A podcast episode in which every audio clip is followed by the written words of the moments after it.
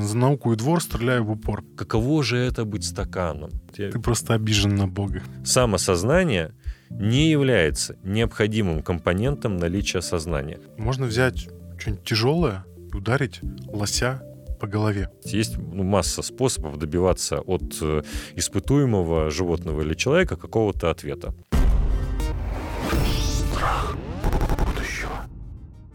Друзья, всем привет. Это подкаст «Страх будущего». Меня зовут Илья Билов. Мы говорим о настоящем и прошлом, чтобы лучше разобраться в будущем и не бояться его. Сегодня у меня в гостях Антон Кузнецов, философ и мой хороший знакомый. Э, Антон, привет. Да, привет, Илья. Спасибо, что позвал. И спасибо всем, кто слушает и смотрит. Да. А, я сразу, как говорится, начну с, своего первого вопроса. Я не знаю, смотрел ли ты другие выпуски. Я задаю его всем как э, такой э, повод оставить летопись какую-то, потому что мы все когда-нибудь умрем, Мгм. а э, это, может быть, останется. И людям еще важно, наверное, понимать, что они не сошли с ума что они испытывают какие-то тоже эмоции, и другие люди испытывают эмоции. Поэтому как прошло твое 24 февраля, и какие эмоции ты испытывал?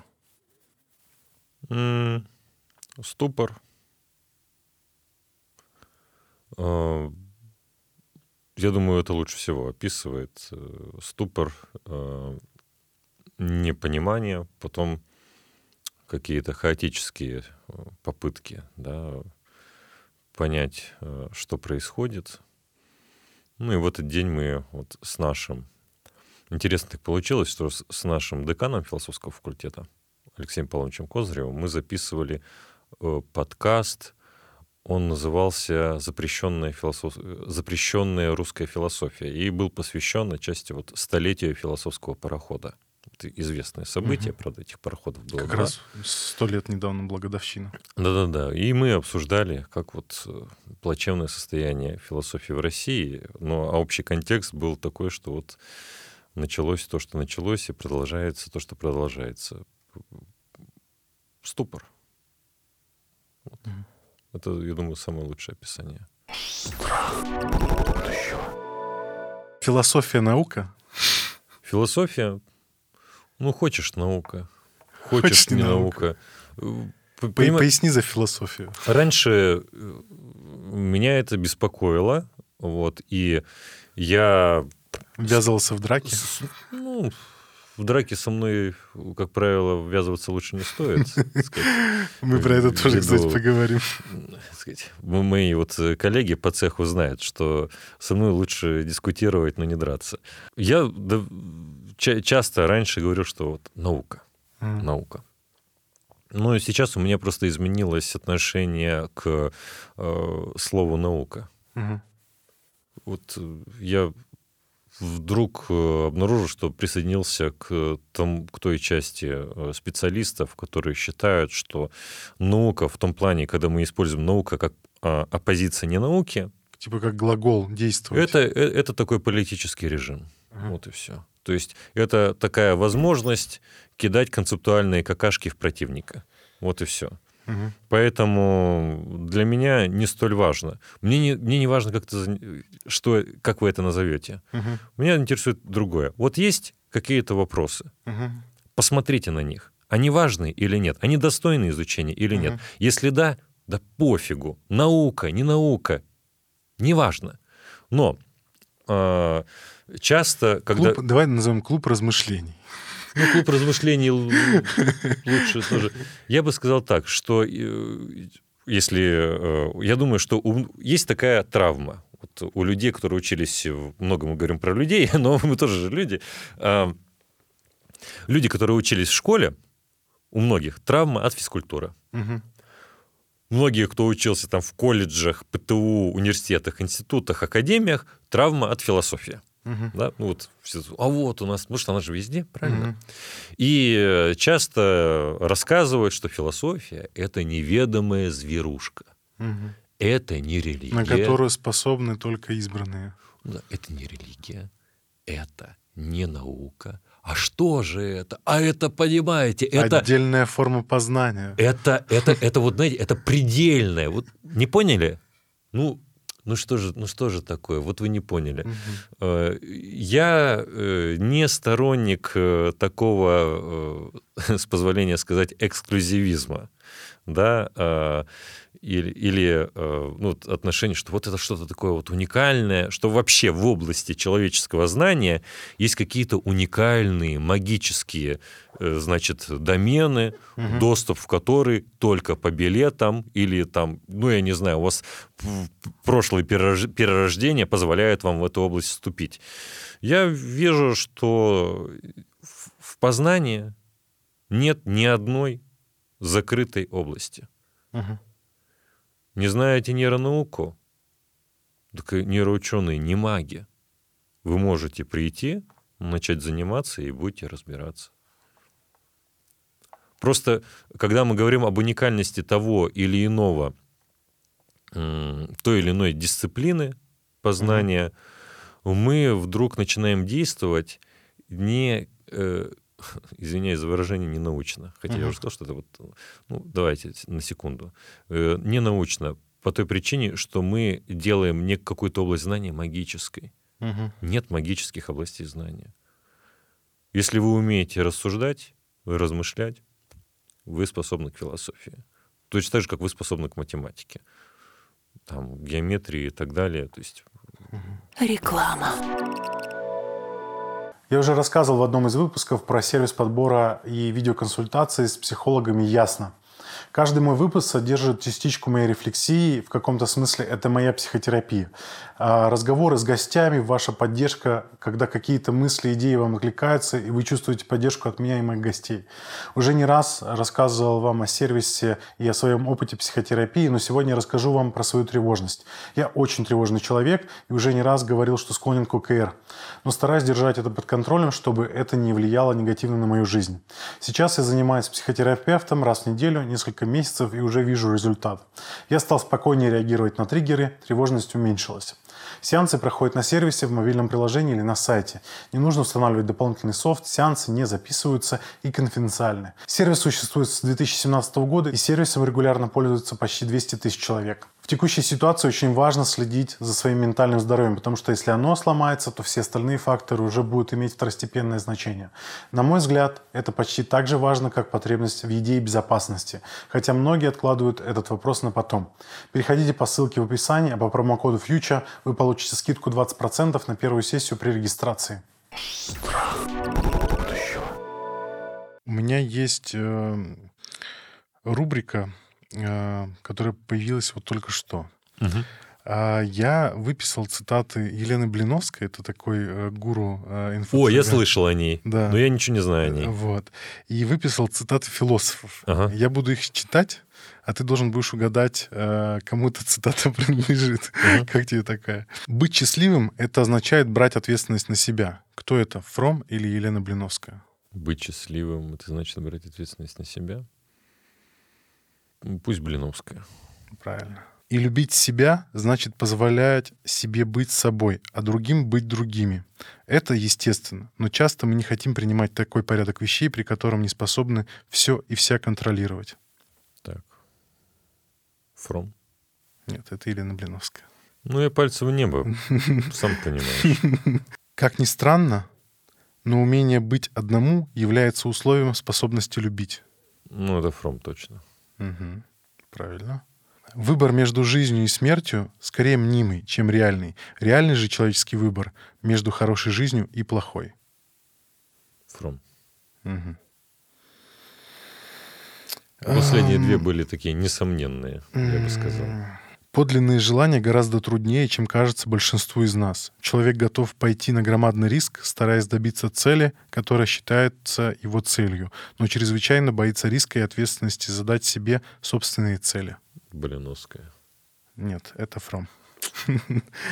Все, что есть в нашей жизни, мы создаем сами. Наша задача — повышать сознание. Тогда появляется выбор.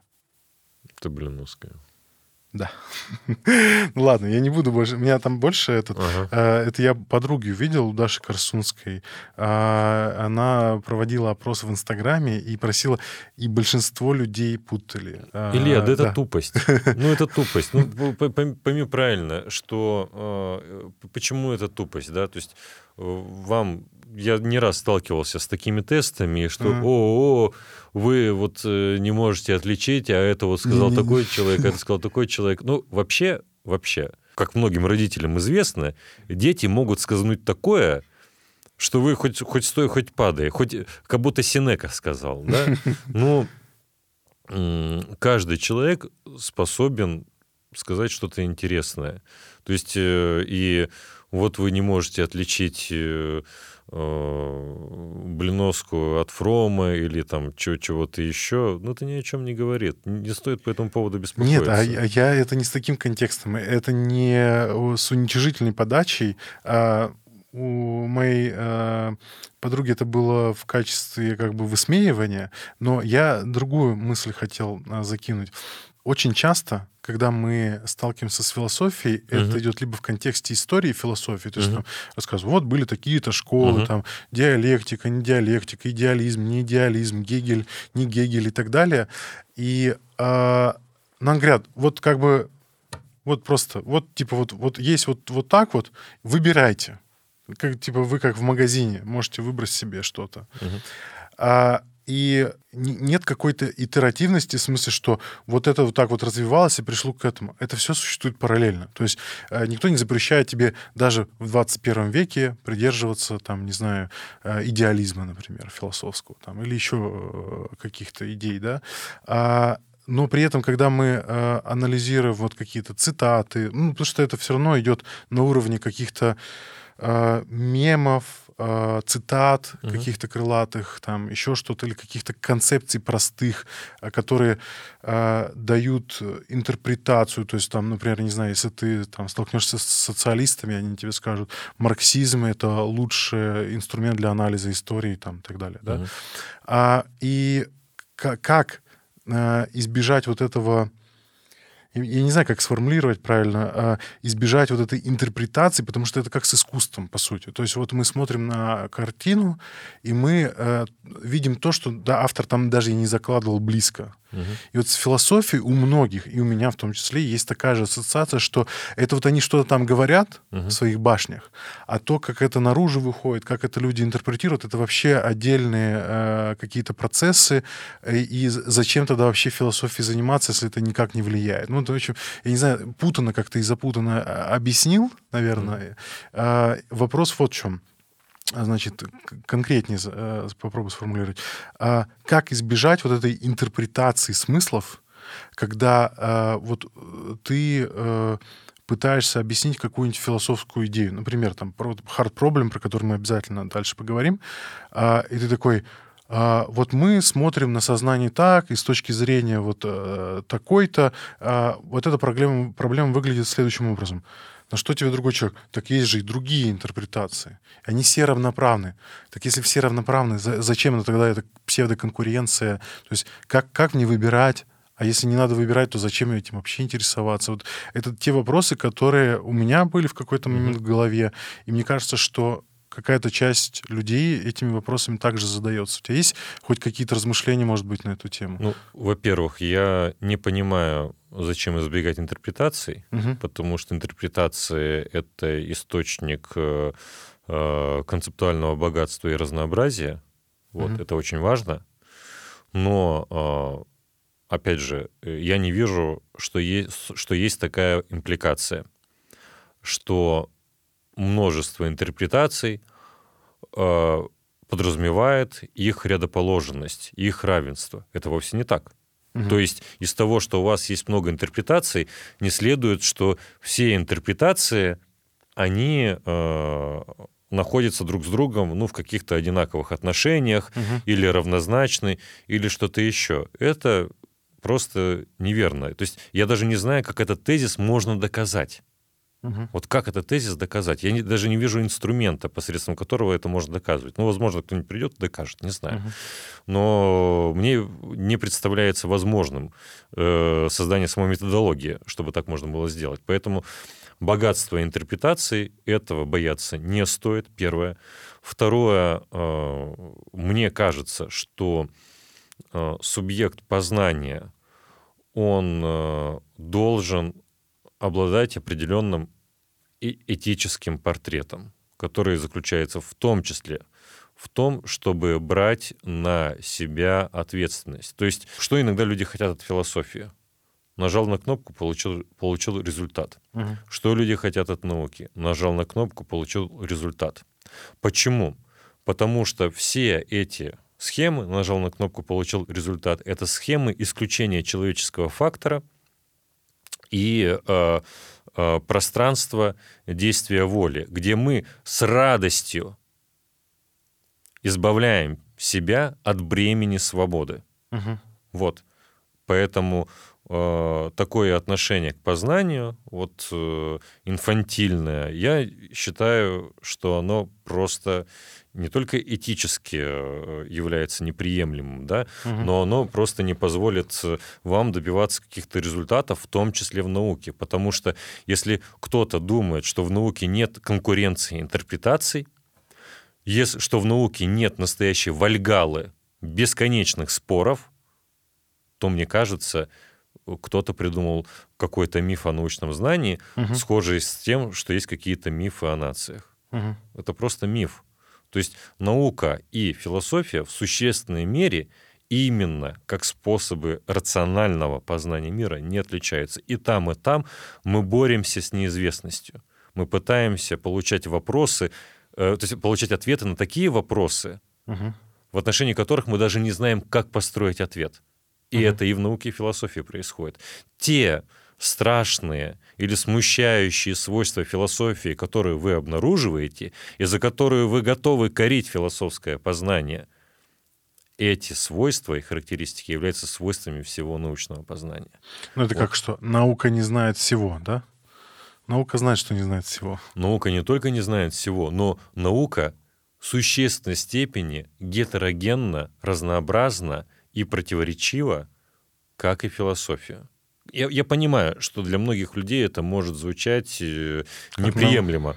Я, я, это, я, я, я это Я понимаю. думаю, что многие даже не поняли э, значение слов, которые ты использовал. Да. Ну, я уверен, что понимают. Вот. И мне кажется, что э, я тоже, знаешь, когда слушаю нейроученых, я тоже что-то не понимаю. Понимаешь, вот есть такое отношение к философии, что, ой, что-то у вас какие-то термины есть. Вот вы, философы, любите, значит, вот это все там, Постмодернизм. там, да, вот это все, знаете, брать и замазывать, вот эти жонглированием бесконечных. Че вы по-человечески ничего не скажете? Простите, пожалуйста, а вы когда э, к медикам на прием ходите, и они там, там говорят, вы знаете, у вас там и началось. И я знаю, что, ну, так как у меня моя, так сказать, любимая будущая жена, она э, в очень сложной области медицины работает, да, то я знаю, что когда врачи что-то рассказывают пациентам, то у них вот в голове какая-то музыка звучит. пом пом пом пом пом пом пом пом пом пом Выпейте таблетку вот такую, да. То есть э, нагруженность терминологии медицинского словаря, да, и способа там речи невероятная Мгм. или физиков, или тому подобное. Но когда э, мы слушаем физиков и медиков или кого-то с кучей терминологии, мы такие, о, окей, все нормально. Мгм. Когда мы слушаем философов, такие, ты чё, ты как можешь, почему ты используешь... То есть э, такое ощущение, что э, это не ощущение, это э, общественный отказ в Мгм. экспертизе э, философского знания, что здесь просто экспертизы быть не может, поэтому вы Мгм. не можете здесь, э, у вас не может быть здесь какой-то э, те- теории или терминов или чего-то остального. Я, я думаю, что это воспринимается как наукообразный текст. Знаешь, вот есть известный розыгрыш Сокала, когда э, этот ученый сгенерировал случайный текст и подал его в, ре- в рецензируемый научный журнал. Может быть, ну, опять же, у меня нет опыта прям э, прослушивания лекций большого-большого количества философов, Мгм. но в, вот в общественном восприятии, наверное, философ — это человек, который бесконечно что-то говорит, говорит, говорит, говорит. И это что-то с использованием научных терминов, как если бы, там, не знаю, какие-нибудь эзотерики рассказывали там про э, термины из квантовой физики, чтобы оправдать эзотерику. Таких много. Но я просто к тому, что вот, а, вот они какие-то термины нагружают. И понимающий человек понимает, что это бессвязный набор бреда, а не понимающий он такой, о, как много сложных терминов. Это, наверное, очень умный человек. Слушай, ну или скажешь, что я очень глупый. Мгм. Э, Говорят ли философы фигню? Мгм. Говорят. Мгм. Говорят ли многие философы фигню? Говорят. Говорю ли я фигню? Говорю. Дальше. Говорят ли ученые фигню? Говорят. Говорят ли многие ученые фигню? Говорят. Говорят. То есть, э, э, и что? Ну, что? Да, то есть э, то, что э, вот способ якобы вот такого научного высказывания, да, Мгм. это способ порой прикрытия своего не- незнания, Мгм. да, или откровенной манипуляции мнением, Мгм. это ск- ск- обще используемая штуковина. И не только философами, и не только учеными, но и обычными людьми, которые берут, такой, загребают руками бисер, Мгм. такая, привет, сейчас я тебе кину. Да? То есть это обычное дело. Это обычное дело. И то есть, весь тезис, который я продвигаю, да, Мгм. э, грехи философов не являются уникальными. Это общечеловеческие грехи. По поводу терминологии еще вспомнил занятное исследование. Я не помню, в каком году его читал, может быть, лет 10 назад. А, Там, в общем, проводили опрос ученых на конференции на научной. Я не помню, что это было по физике. Ну, условно, давай по физике. Так вот, на выходе ученых опрашивали, а, сколько процентов материала, с которым они столкнулись на конференции, они поняли. И там, по-моему, а, уровень понимания редко достигал даже 40%. То есть люди, специалисты в своей конкретной области приезжают на профильную конференцию и не понимают даже половины из того, что на ней говорят. Ну, это большая э, проблема с э, форматом, я бы сказал, презентации научного знания в, в экспертном сообществе. Мгм. Это, это чудовищная проблема, а, потому что если вы посмотрите на статьи там, в естественной науке, вот то, что я обычно читаю там, вот по нейронауке или по медицинской нейронауке, да, то это бухгалтерские отчеты. Мгм. В принципе, формат научной статьи — это вырожденческий формат. В том, в том смысле, что они написаны таким языком, как будто бы эти люди реально не умеют говорить. Вот Мгм. и не умеют писать. Никогда не писали сочинения, как я провел лето и тому. Но это не так. Мгм. Это просто по какой-то... Ну, я, не, я не знаю, каковы источники всего этого остального. Может быть, философы науки, историки науки лучше это знают, почему такой стиль выражения сложился. Да? Но этот стиль выражения это не, это не то, что позволяет нам передавать смысл. Мгм. Зачем мы что-то делаем? С какими проблемами вы столкнулись? Прямо Мгм. ни в коем случае не надо писать. Надо вот писать на каком-то эзоповом научном э, языке. И даже, э, смотри, есть там какой-нибудь специалист, который занимается, не знаю, там, когнитивной психологией обучения, да, вот он понимает, смотрите, вот э, если информацию подавать так-то и так-то, то она будет лучше усваиваться, да.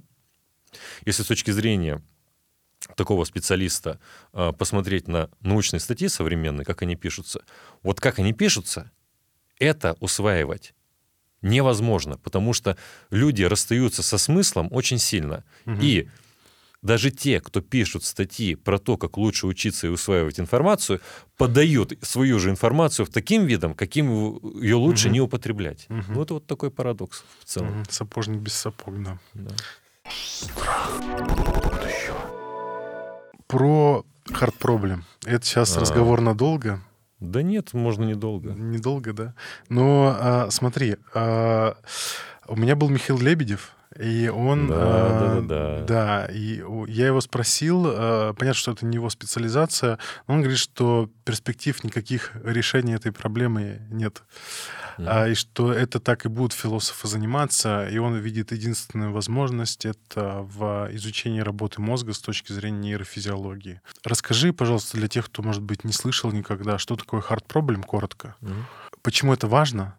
И какую роль в этом вопросе играют философы? Потому что, опять же, как я изначально погружался в эту проблему, я э, свое увлечение вообще нейрофизиологией начинал с лекции Константина Анохина. Это Мгм. когда мне было там 18-20 лет.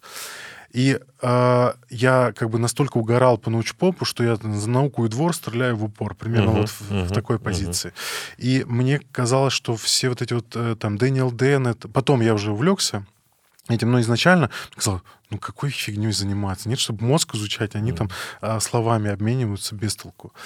И а, какую роль философы в этом играют? А, или это все как бы, а, как бы в ступе воду толочь? Начнем с что такое хардпроблем. Ты можешь, во-первых, э, догадаться, что я скажу, что это все вместе, mm-hmm. и, и, и ступу потолочь, и смысл, э, смысл приобрести. Хардпроблем или трудная проблема сознания, придуманная философом Дэвидом Чалмерсом, это следующий вопрос. Почему процессы в мозге сопровождаются субъективными, приватными, феноменальными состояниями? Почему они не происходят в темноте? Вот такой вопрос. Так, объясни. Сейчас я вот вообще ничего не понял. Мы часто, когда говорим о сознании, используем метафору подсвечивания. Ну, знаешь, свет э, сознания, да? Но давай подумаем о том, как э, ученый объясняет какой-то психологический феномен. Вот такой хардовый ученый. То есть психологи, они в этом смысле э, люди находящийся в, но в очень странном пространстве, скажем так, между прям чистой-чистой эмпирической э, наукой с ее э, акцентом на количественные методы, да, и вот какой-то гуманитарной э, наукой с ее, естественно, акцентом на качественные методы исследования. Но вот если вы эмпирический ученый, такой хардовый, да, и вы исследуете ментальные, психологические состояния, то что вы делаете? Вы используете некоторые объективные имеющиеся у вас данные. Это поведение субъекта, это э, вербальные отчеты или какая-то экспрессивная деятельность, потому что э, люди способны к вербальным отчетам, другие существа, они могут какую-то эмоциональную экспрессию давать, или, допустим, э, давать отчет при помощи, не знаю, движения рук и, и тому подобное. То есть есть ну, масса способов добиваться от э, испытуемого животного или человека какого-то ответа. Угу. И третий момент — это знание физиологических фактов. Вот так. То есть три источника. Отчеты, физиологические факты и поведение. Это все объективные вещи. Вот. И э, когда мы это исследуем, да, то характер этого исследования не отличается от исследования вот этого объекта, угу. стакана. Да? Как я исследую стакан? Вот как он себя ведет в пространстве? Да? Какие у него физические характеристики? То есть я исследую его по объективно данным мне свидетельствам. Вот так. Стиль исследования стакана и стиль исследования вот этого один и тот же. Угу. Но здесь помимо физиологической истории, помимо объективной истории, есть свойства, э, свойства сознания. Вот здесь нету. Стиль объяснения один и тот же. Тогда почему здесь это... То есть стакан сам себя не объясняет, не изучает. Ну, стакан сам себя не объясняет, но мы просто мы объясняем вот это вот все, угу. как ученые, и вот это вот все в одном и том же стиле, угу. да. Но а, у, это, у, у этого дополнительных свойств нету, угу. а вот у, у этого дополнительные свойства есть. Угу. Это значит, что объяснения, которые для этого исчерпывающе подходят, для этого не подходят. Угу. То есть э, мы условно, как ученые, эмпирически исследуем человека как зомби-систему. Нам не важно, есть ли там какой-то свет сознания или нет. Мы видим поведение, мы видим э, физиологию, мы видим там или слышим э, отчет. Вот, да. При этом нам в нашей теоретической конструкции – Э, нет необходимости говорить о том, что идет какой-то процесс в мозге, и раз, и там сознательное состояние, да, угу. а потом идет другой процесс в мозге. Нет, процессы в мозге, они непрерывны. Угу. Да? Один процесс перетекает в другой и тому подобное. И сколько бы мы не рассказывали историю, объективную жизни э, нашего организма. Нигде в этой истории у нас нет необходимости вставить. А еще, вы знаете, существенным элементом этой истории является сознание. Ну, ты сказал, что оно непрерывно, а как же сон, а как же там... Не-не-не, э, физическая история непрерывна. А, а, ага. Физическая история непрерывна. Угу. Понятно, что сознание знает прерывы. Угу. Но физическая история организма, если он, естественно, не умирает, а, она непрерывна. Вот. И а, нигде в цепи физических событий нет места в объяснении для сознания. Вот я сейчас что-то говорю, да, у меня- Фанаты виртуальной симуляции с тобой не согласятся. А что они скажут-то? Скажут, что мир существует только в том месте, где, на, кото- на который ты смотришь. А за вот пределами твоего видения, то есть, словно сзади э, тебя ми- мир не симулируется и прерывен. Я, я, я, я скажу, какая будет наука виртуальной реальности. То есть я опять задамся вопросом, что значит, что субъект для меня, как для ученого, куда-то смотрит в виртуальной реальности. Это значит, что имеют место такие-то, такие-то, такие-то физические процессы объективные. Мгм. Вот что это значит. Мне не нужно, объясняя то, куда смотрит человек в виртуальной реальности, привлекать к этому ментальные факты.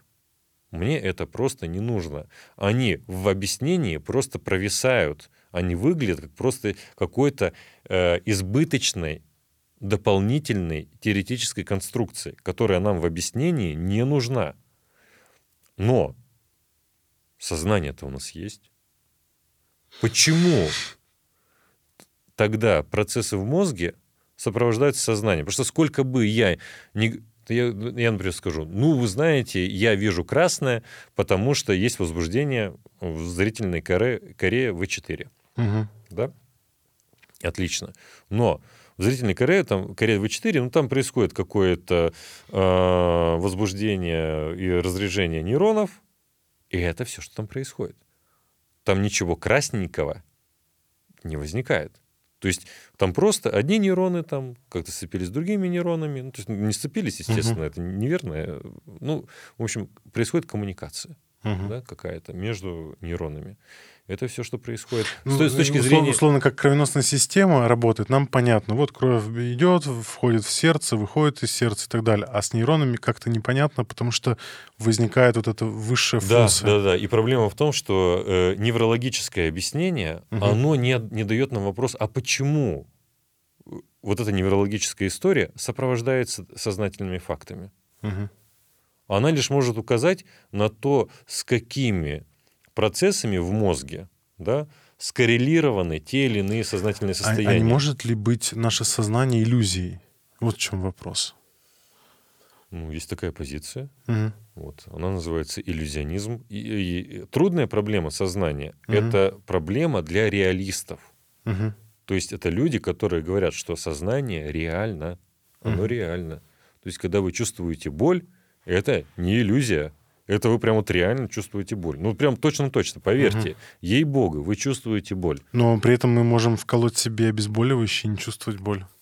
Ну, Значит, и боли нету. Так а где тогда боль возникает в сознании или нет?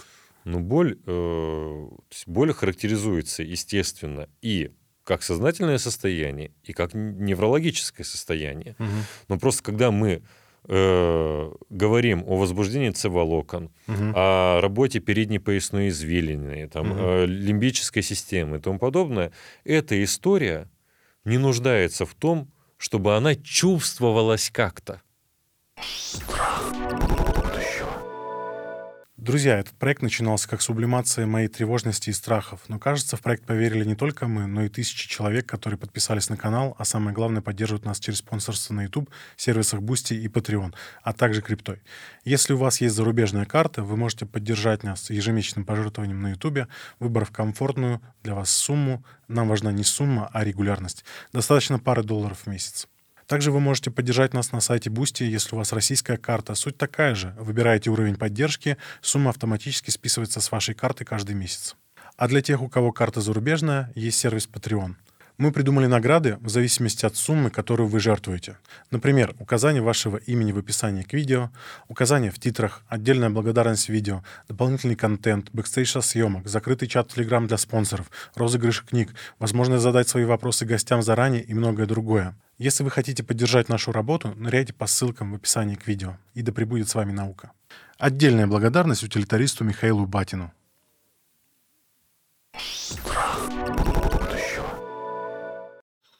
У меня, знаешь, какая фантазия есть немножко дикая? Вот я представляю себе мозг, э, выдернутый вообще из тела. Угу. А, у него нет никаких а, рецепторов, нет глаз, нет кожи, чтобы чувствовать. Мозг в бочке или мозг в чане. Да, да, да, да.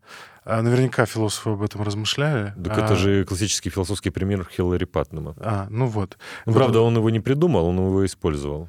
Вот, и в этот момент вот мозг в вакууме, да, условно, а, у него сознание остается, или все-таки нам нужно получение внешних каких-то данных, э, чтобы обладать сознанием? Потому что я вот, например, еще, опять же, я не философ, uh-huh. да, не, не претендую, но а, у меня есть ощущение, что с уровнем взросления уровень моей рефлексии развивался. То есть а, то, как я размышлял о своих эмоциях, своих uh-huh. чувствах uh-huh. там в 16 лет, сильно отличается от того, что сейчас uh-huh. 32.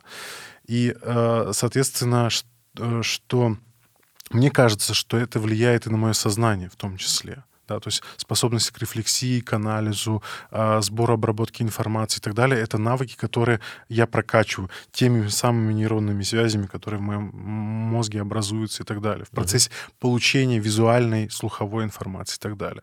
И вот мне всегда было интересно, а если мозг вот в вакууме, у, у него сознание остается, или оно деградирует, или оно еще что-то, а способен ли мозг просто на сознание без получения внешней информации?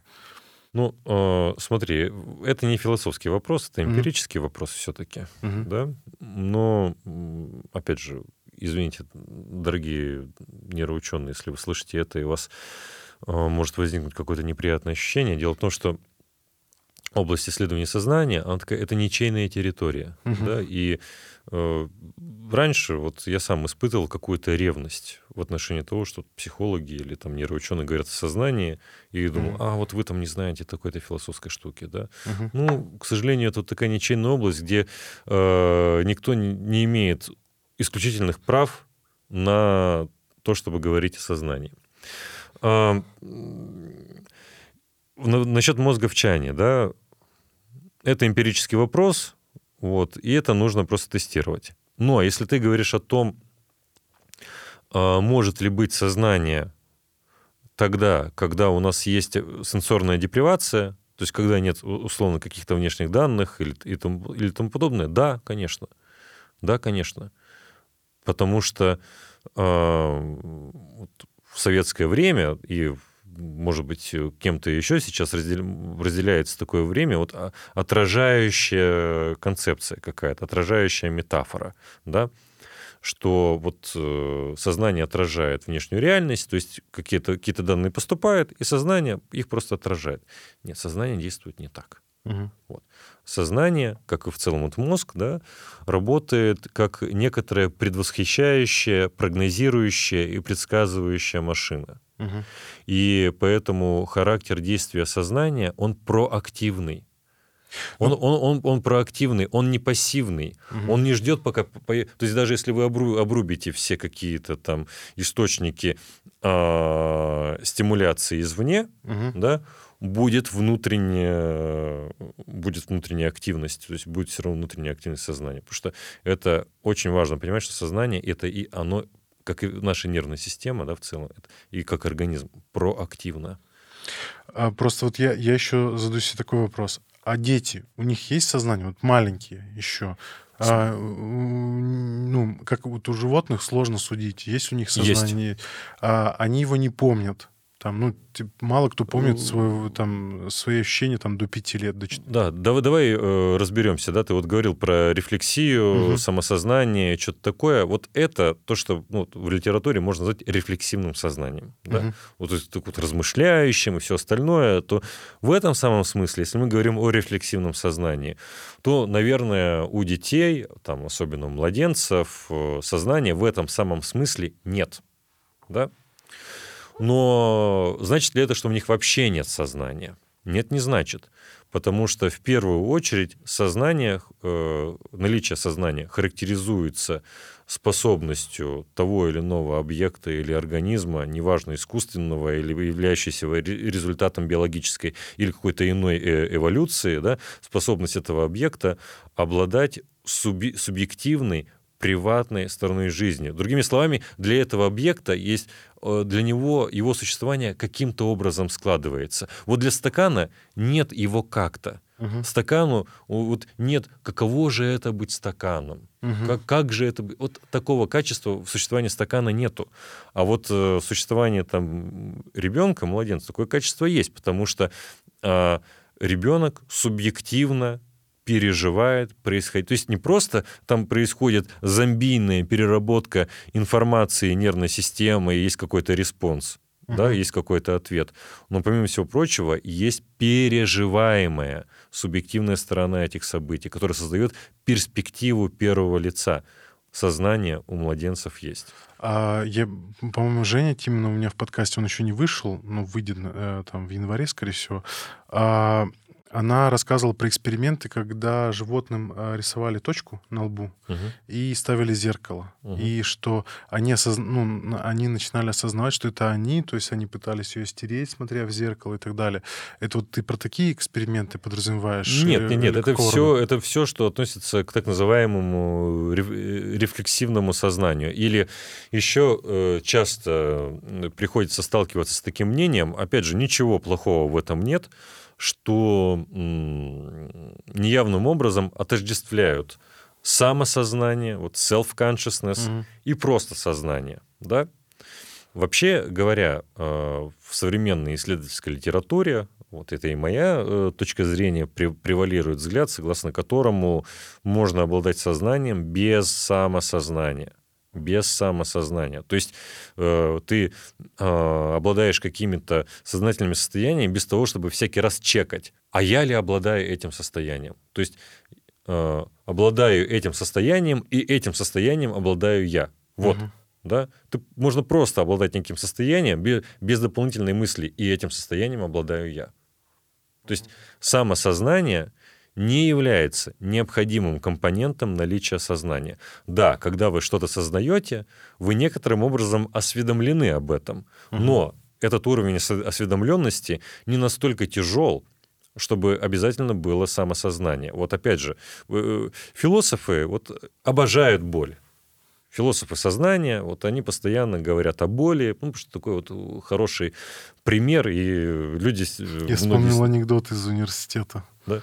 Про, про, про сознание и боль. Ну, давай сейчас я ага, скажу да. про боль. Да? То есть, э, когда э, вы испытываете э, болевое ощущение, несомненно, это сознательное состояние, потому что вам как-то есть свойство, каково это быть человеком, испытывающим боль. Не просто у вас как, что-то возбудилось и тому подобное, угу. да, а это чудовищно неприятное состояние, качественное состояние. Угу. Вот это сознательное состояние. И при этом вы можете испытывать боль без самосознания, да, там, без каких-то сложных рефлексивных моделей, без какого-то мышления или тому подобное. Угу. Вот раз вы, чувств, вы чувствуете боль. Вот. вот сознание в целом это нечто более простое, чем мы привыкли об этом думать. Вот. Это не значит, что рефлексивное сознание или самосознание не являются формами сознания. Угу. Это лишь значит очень простую мысль, что сознание гораздо проще, ну, в определенном смысле, чем мы нагружаем э, этот термин. Угу. У меня была история на первом курсе, по университета. Э, э, я пришел на пересдачу по философии, потому что пропустил экзамен. А, и у нас была какая-то встреча с коллегами в баре после работы. Uh-huh. И это была вечерняя пересдача. Я, значит, такой немножко подвыпивший пришел на, этот, на пересдачу. И сижу как бы, ну, захожу, тяну билет, сажусь. И, значит, э, профессор этот, ну, преподаватель вызывает девушку. И там, ну, она ничего не может ответить. Он говорит, слушай, ну, типа, хватит уже страдать. Я тут сейчас задам тебе вот прям супер простой вопрос. Если ты ответишь, я тебе ставлю, типа, пятерку и уходишь отсюда. Он говорит, я согласна. Он такой, говорит, как доказать, что у лося есть сознание? Угу. Не знаешь эту историю? Нет, нет. Ну, это просто уже как такая э, анекдот, миф. А, она такая задумалась, короче. А я был подвыпивший, я такой, а можно я отвечу? Он говорит, ну давайте, тогда вам пятерку поставлю. И, а я, я, этот, я эту шутку просто слышал от друзей каких-то uh-huh, своих uh-huh. уже. А я говорю, ну смотрите, можно взять что-нибудь тяжелое и ударить лося по голове. Он же потеряет сознание, значит, оно у него есть. И он такой, молодец, пять. так я сдал зачет по фил... или экзамен по философии, короче. вот. Является ли это аргументом для философов серьезных? Да. Да, почему нет? Да, это вполне нормальное рассуждение. То есть есть у нас э, проблема других сознаний, нас помимо того, что интересует вопрос, что это такое и как оно существует, да, нас интересует вопрос дистрибуции или распределения сознания э, там, на планете Земля и, может mm-hmm. быть, даже во Вселенной, или вообще во всех случаях, mm-hmm. да, то есть в зависимости от того, какие у вас амбиции. Но так или иначе, существенная часть вопроса сознания заключается в дистрибуции сознания. Например, вот в жизни, в жизненных формах планеты Земля угу. да, какие существа обладают сознанием, какие нет, и это э, проблема других сознаний. Ну, определенная интерпретация этой проблемы. Вот. Но опять же, возвращаясь вот к трудной проблеме да, со, угу. сознания, вот я хочу заострить внимание. Мне кажется, что многие слушатели э, этого момента не, по, не поняли. Трудная проблема, почему трудна? Угу. Потому что мы не можем ответить на эту проблему инстру... стандартными э, методами естественной науки.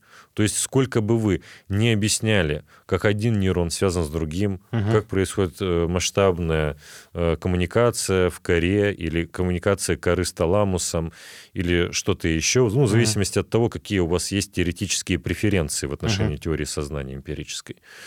То есть сколько бы вы ни рассказывали эту историю, вы не ответите на вопрос, почему эта история ведет к наличию сознания. Угу. Почему материя обладает потенцией производить сознание?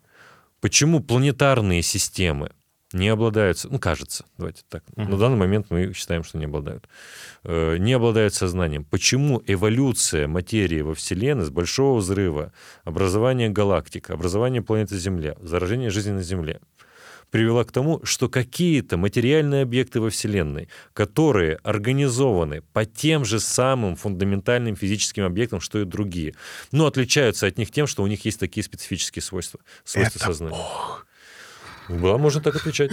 Можно так отвечать. Почему нет? Ну, просто я не сторонник такого ответа, что он мне кажется плохим. Ну, если кто-то кто так отвечает, отвечает, я... Ты просто обижен на Бога. Тебе скажут, ну... Мне сложно быть обиженным в отношении того, чего я не понимаю. То есть э, я буквально не понимаю, что такое Бог. Есть, угу. Поэтому мне сложно, э, например, предъявлять претензии к христианскому Богу там, за то зло, которое есть в мире. Угу. Я бы предъявил, угу. но было бы кому. То есть не в том плане, что его нет или нет. Я просто не знаю, о чем мы говорим, когда говорим о Боге. Угу. Ну, на самом деле, это первый вопрос, с которого я обычно начинаю дискуссии про религию или там какие-то божественные концепции, что а, можете сначала дать определение своего Бога, иначе мы будем спорить ни о чем. Вот.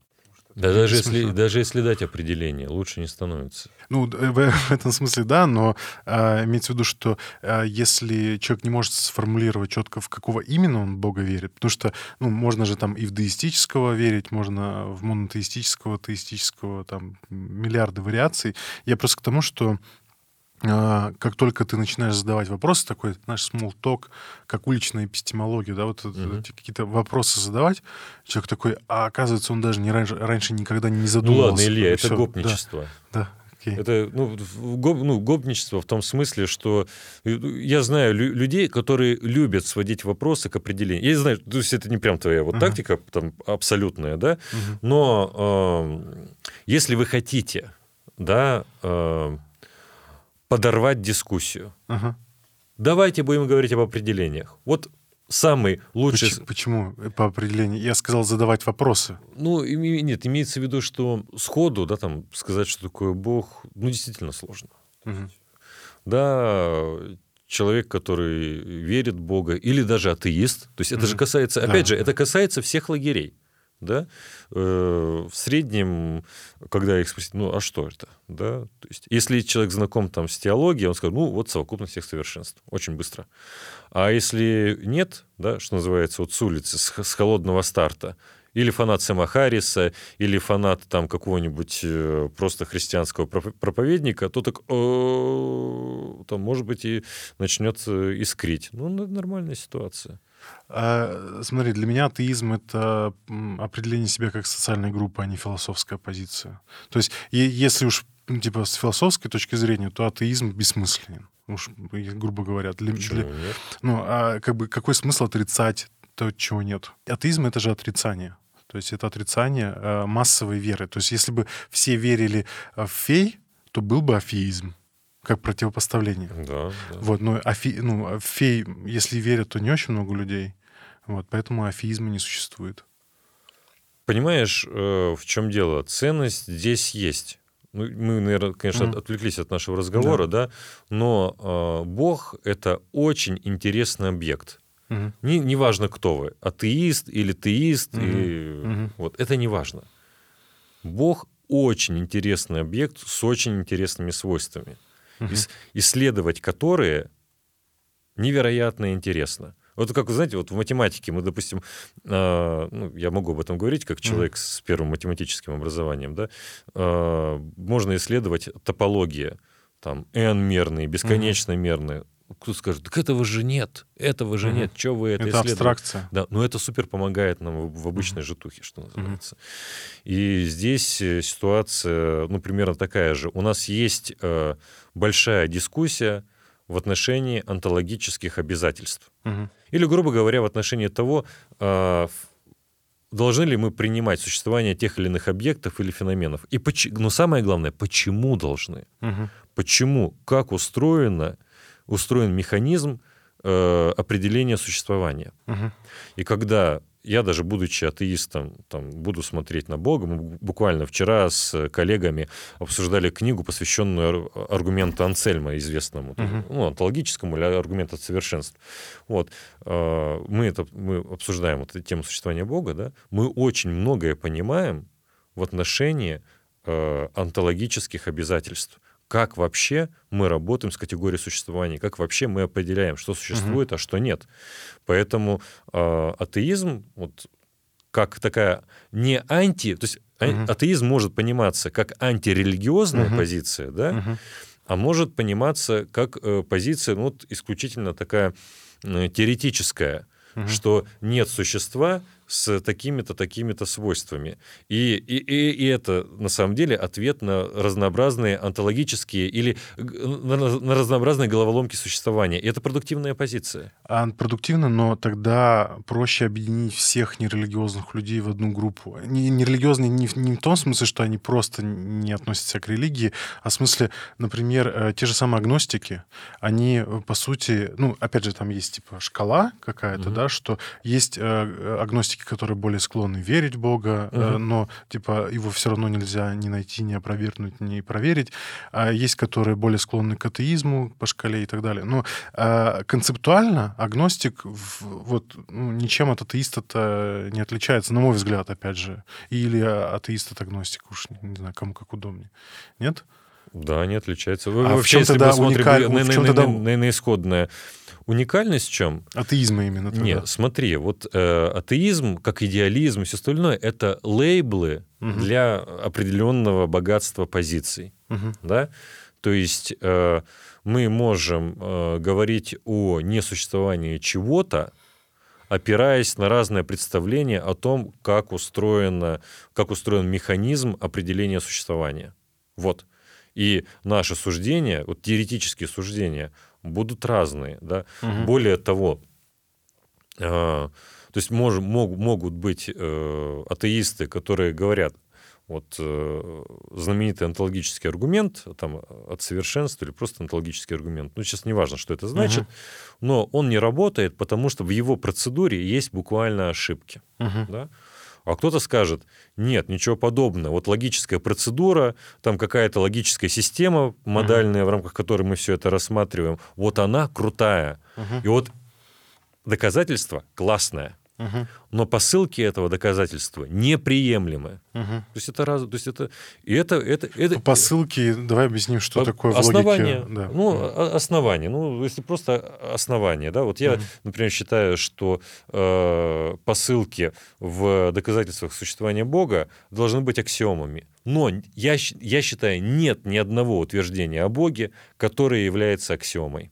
То есть, которую можно превратить в такую истину, которая была бы самой очевидной и прочее, прочее, прочее.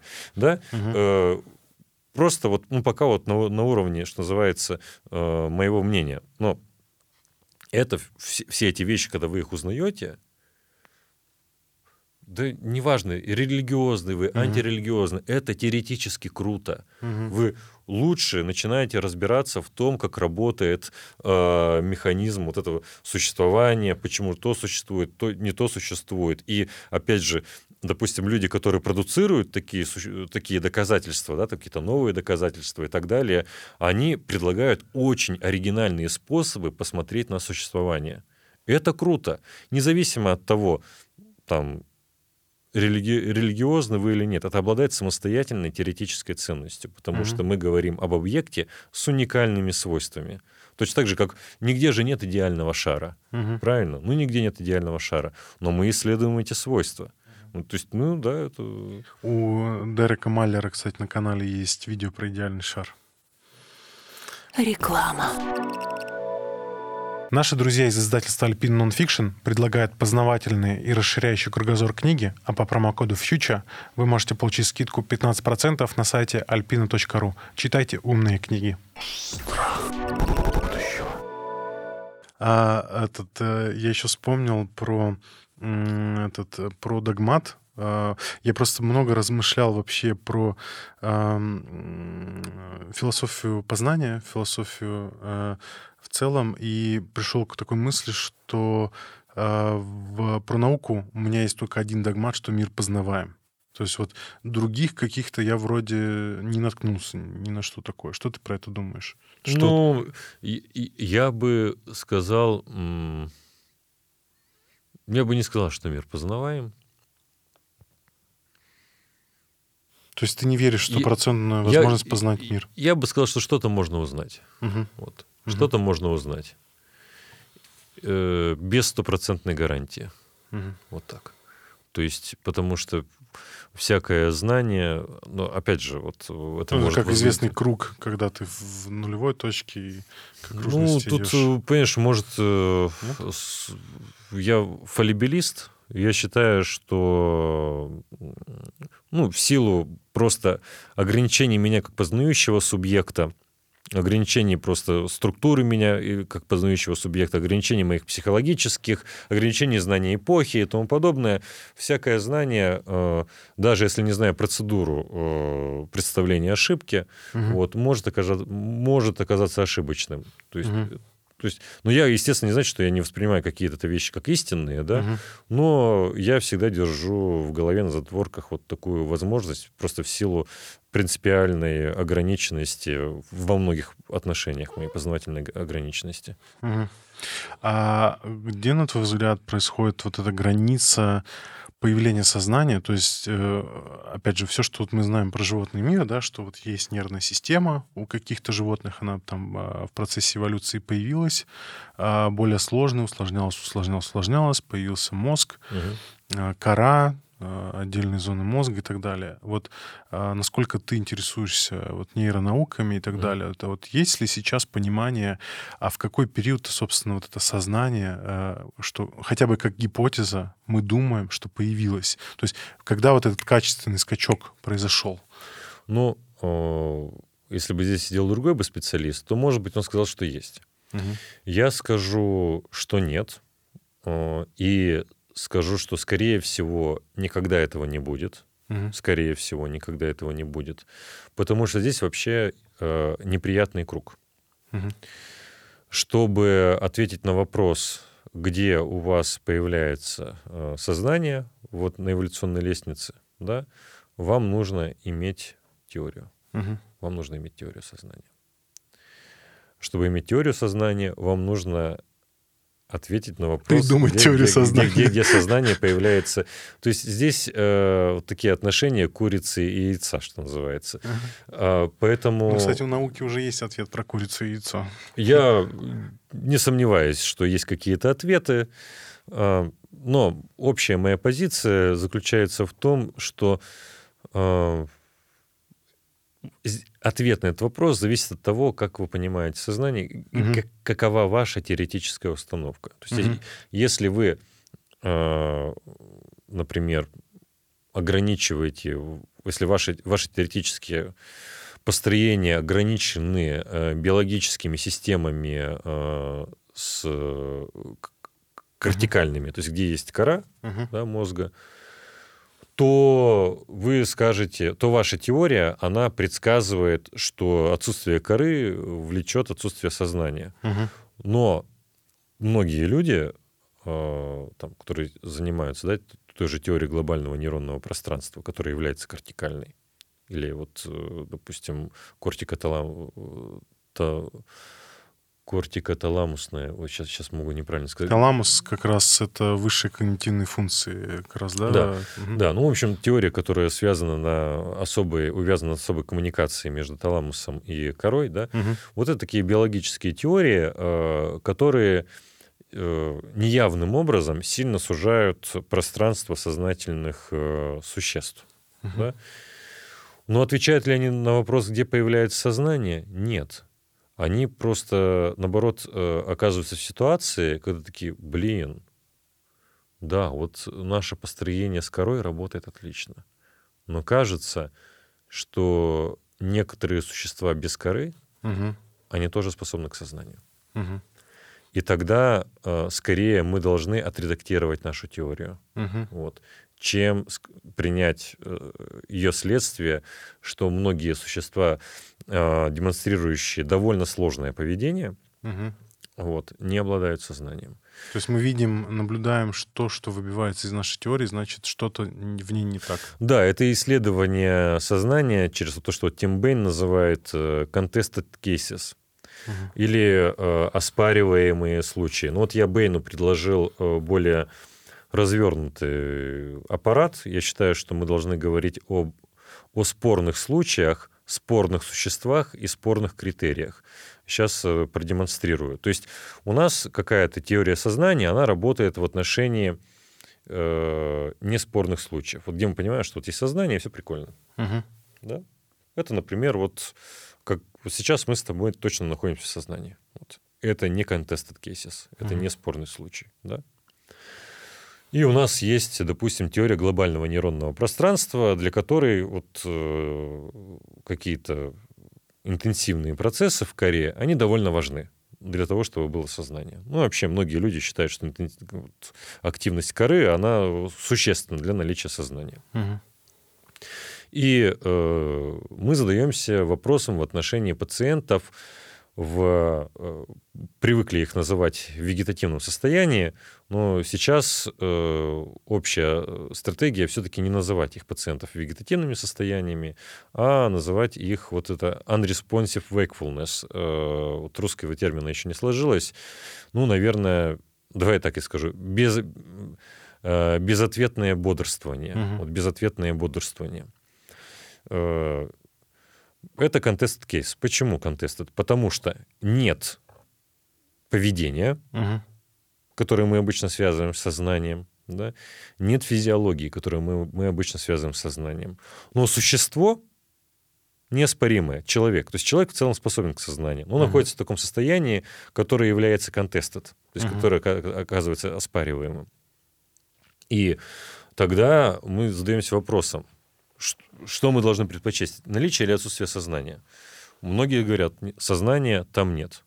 Вот благодаря исследованию Эдрина Оуэна и многих э, других э, ученых э, при помощи есть такая парадигма, она называется парадигма следования правилу, command following. Не Мгм. правилу, а командам, command Мгм. following. То есть если, ты, если тебе дают какую-то вот инструкцию, ты можешь исследовать, ну, ты находишься в сознании. Мгм. Вот это такой критерий очень хороший. Если человеку, если мы даем инструкцию, и человек действует в, состоянии, в соответствии с этой инструкцией, то есть Мгм. в состоянии корректировать свою модель поведения так, чтобы следовать инструкции, Мгм. то ну, это оверкилл. То есть это и реально есть сознание. То есть это прям очень хороший, э, очень хороший критерий. А натренированные животные к такому не относятся? У Типа многих как- животных есть э, сознание. Не, не, ну, имеется в виду, что вот ты их надрессировал, а, и, соответственно, вот они действуют э, согласно инструкции, но при этом они...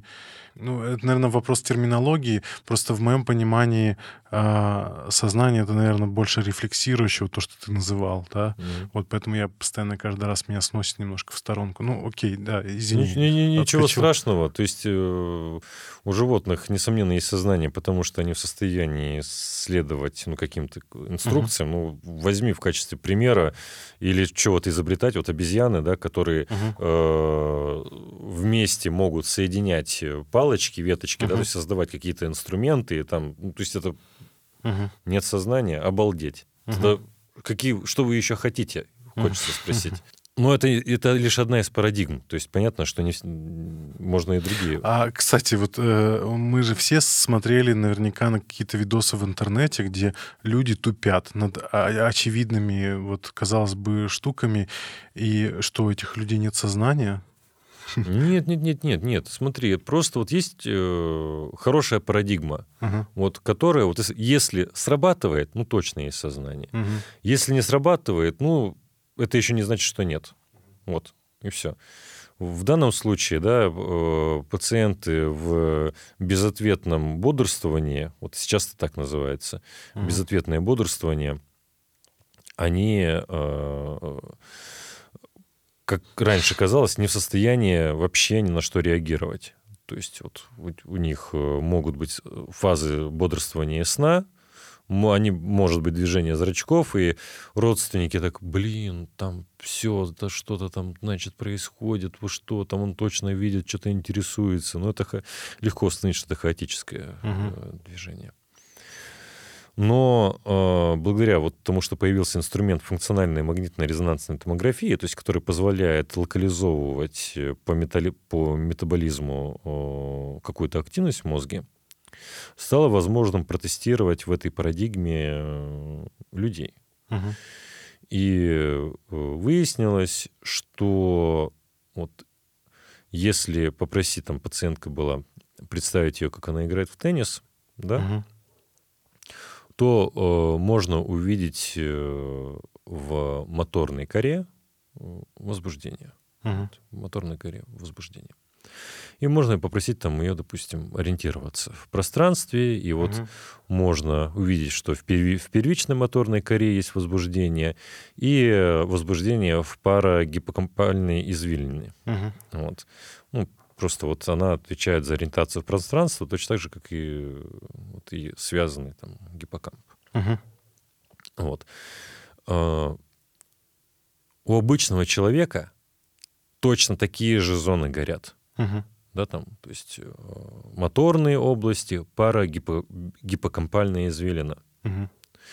И то есть она по заданию представляла Мгм. И играла в теннис. Ну, представляла, как играет теннис или ориентируется в пространстве. Мгм. До, до этого считалось пациент в вегетативном состоянии — это крышка. Все. Мгм. Это просто люди, которые дышат, которые там справляют нужду, которых можно искусственно питать, и все. Мгм. Это просто кусок тела. То есть у России все-таки есть надежда. Извините. Тут сказать, за- извините, за за пределами экспертизы, да. Ну, просто И- что как будто бы большая часть населения РФ это вот безответный этот пациент. Ну, Э, я так не считаю. Да? есть, э, ну, слушай, ну, это просто... Я понимаю такое искушение относиться так высокомерно к людям, если... Не, не высокомерно ни в коем случае. Ну, ну, если тебя не устраивает реальность, да, то э, если реальность не устраивает, значит, она должна быть аморальной. Вот так. Нет. А, я скорее это шучу в том смысле, что а, наоборот, э, как бы у меня скорее пессимистичное настроение. Это вот, а симптоматичная тут... шутка. Э, да. Вот. И, а, ну вот можно выяснить, да, что э, люди, там вообще интереснейшая история, сейчас я не буду mm-hmm. просто все подробности рассказывать, как потом еще кое-что придумали интересное сделать. Ой, тут... Э, и, Заинтриговал. Да, да, да, да. Ну, в общем и целом, вот сейчас, да, вот есть консенсус, что какая-то часть пациентов, которая переходит в состояние вегетативная, угу. вот, являются пациентами э, безответного бодрствования. Вот так вот. А это вот похоже на то, что вот мозг в бочке в каком-то смысле? Или он все-таки получает нет, нет, сигнал? Нет, нет, нет, нет, здесь не, не похоже, потому что здесь, э, да, есть, во-первых, э, внешняя коммуникация, да, угу. ну, там может быть разная коммуникация, но это внешняя коммуникация. И помимо всего, э, почему мы, то есть они не только ничего не делают, да, там uh-huh. ни на что не, не, не реагируют, но у них, э, как у, у любых пациентов в коматозных состояниях, то есть обычно вегетативные и коматозное состояние противопоставляют, но вообще, если вот согласно там uh-huh. таблице Глазго или что-то такое, да, то э, вегетативное состояние это одна из фаз коматозного состояния. Uh-huh. Вот, и это очень плохо. Угу. То есть, если сразу, если, если из комы в бодрствование, класс. Угу. Если из комы вегетативное, очень плохо. Угу. Очень плохо. Угу. Ну вот вернемся, да, а, к тому, о чем я говорил, а, то у этих пациентов вот в коматозном состоянии, в вегетативном состоянии сильнейшее торможение в коре. Угу. То есть это как э, э, снимают э, ночной город, да, и там много всего горит, mm электричество и все остальное, да, это нормальное состояние. А потом снимают город, и вообще ничего не горит. Да? mm Что можно сделать? Какой вывод можно сделать? Ну, наверное, просто все люди уехали, и там людей нету. Да? Здесь, здесь точно такой же вывод. Торможение в коре настолько сильное, что вот на, на функциональной МРТ ну, все очень плохо. Угу. Поэтому у нас есть поведенческие и физиологические основания отсутствия сознания. Но...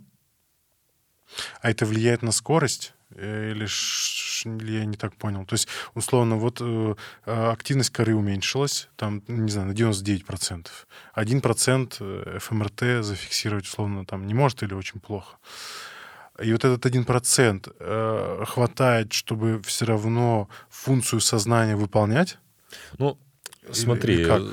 сложно здесь говорить в процентах, да? Ну, я, да, утрированно так очень. Ну, да, оказывается, что при даже сильнейшем вот э, торможении вероятность того, что человек может испытывать сознательное состояние, сохраняется. Более того, сознательное состояние такого порядка, которые подразумевают, что он может вовлекаться в какую-то коммуникацию. Не знаешь, что это напомнило? Мы э, к нам тут на запись э, недавно приходил сомнолог, не ко мне на подкаст, э, mm-hmm. другой.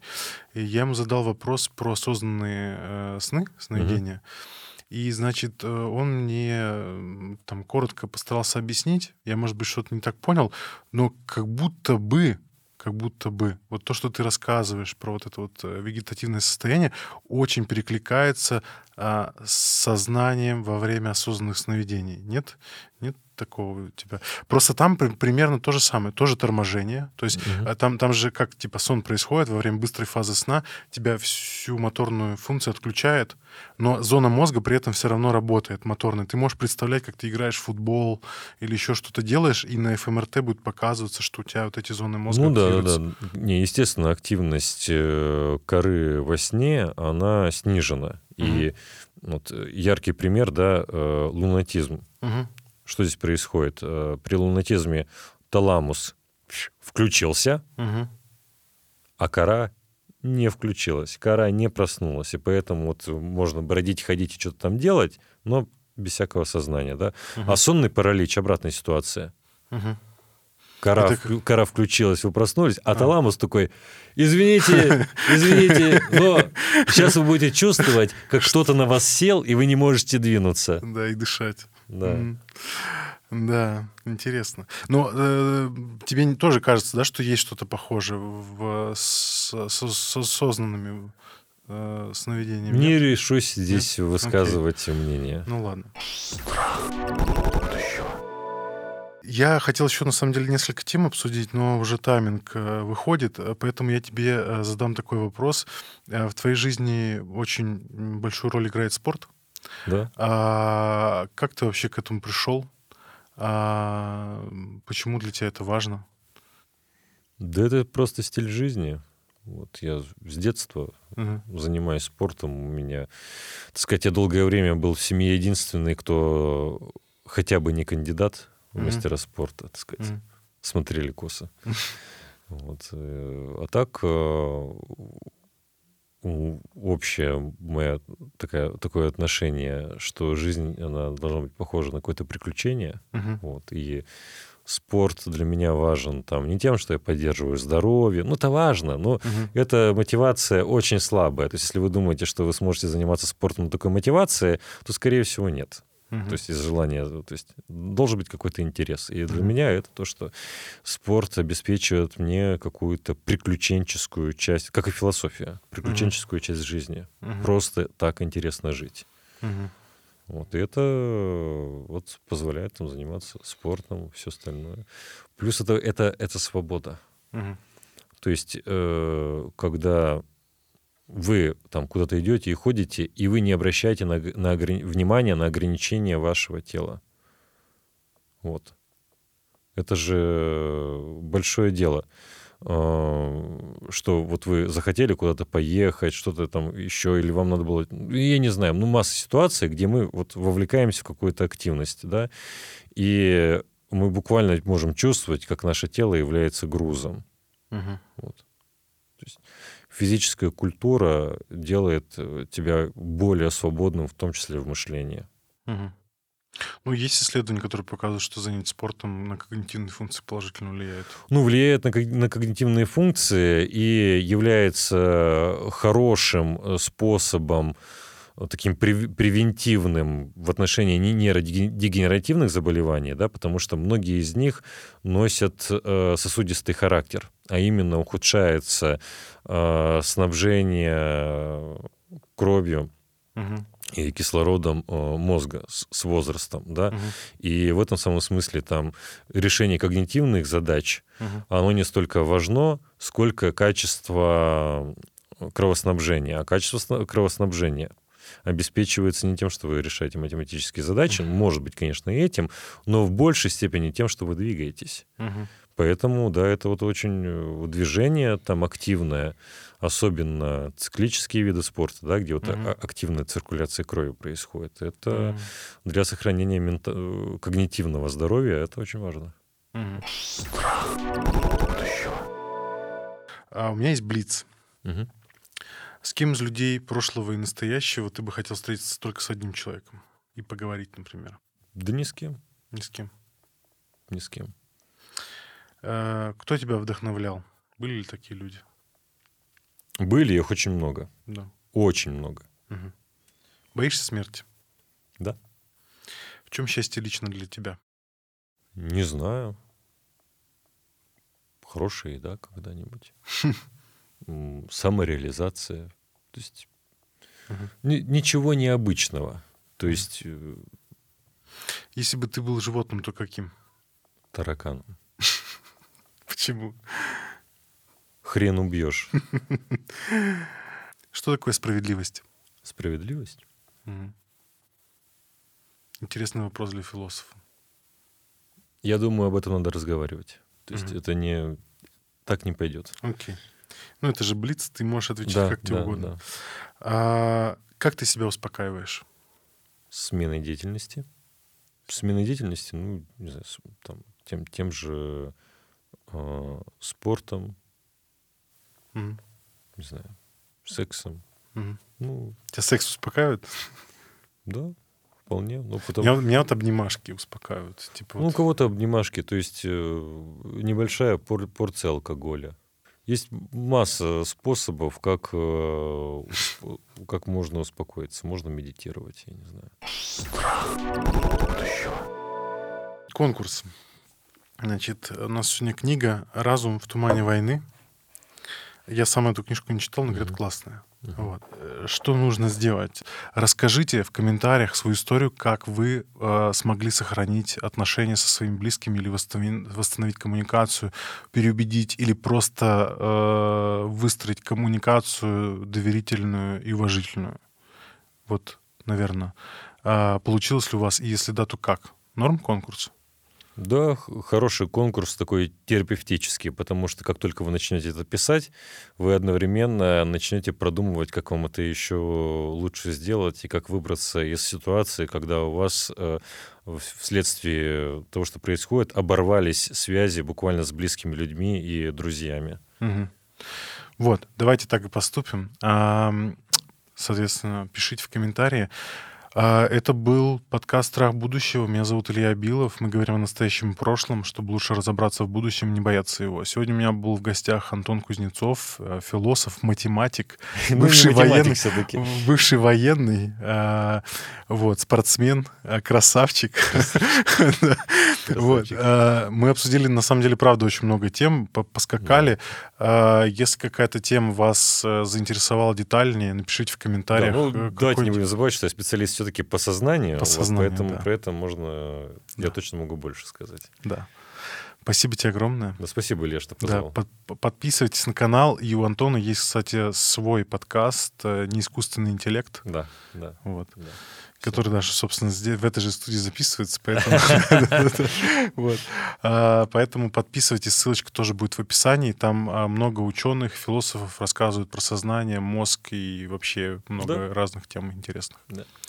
Спасибо, всем пока. Спасибо.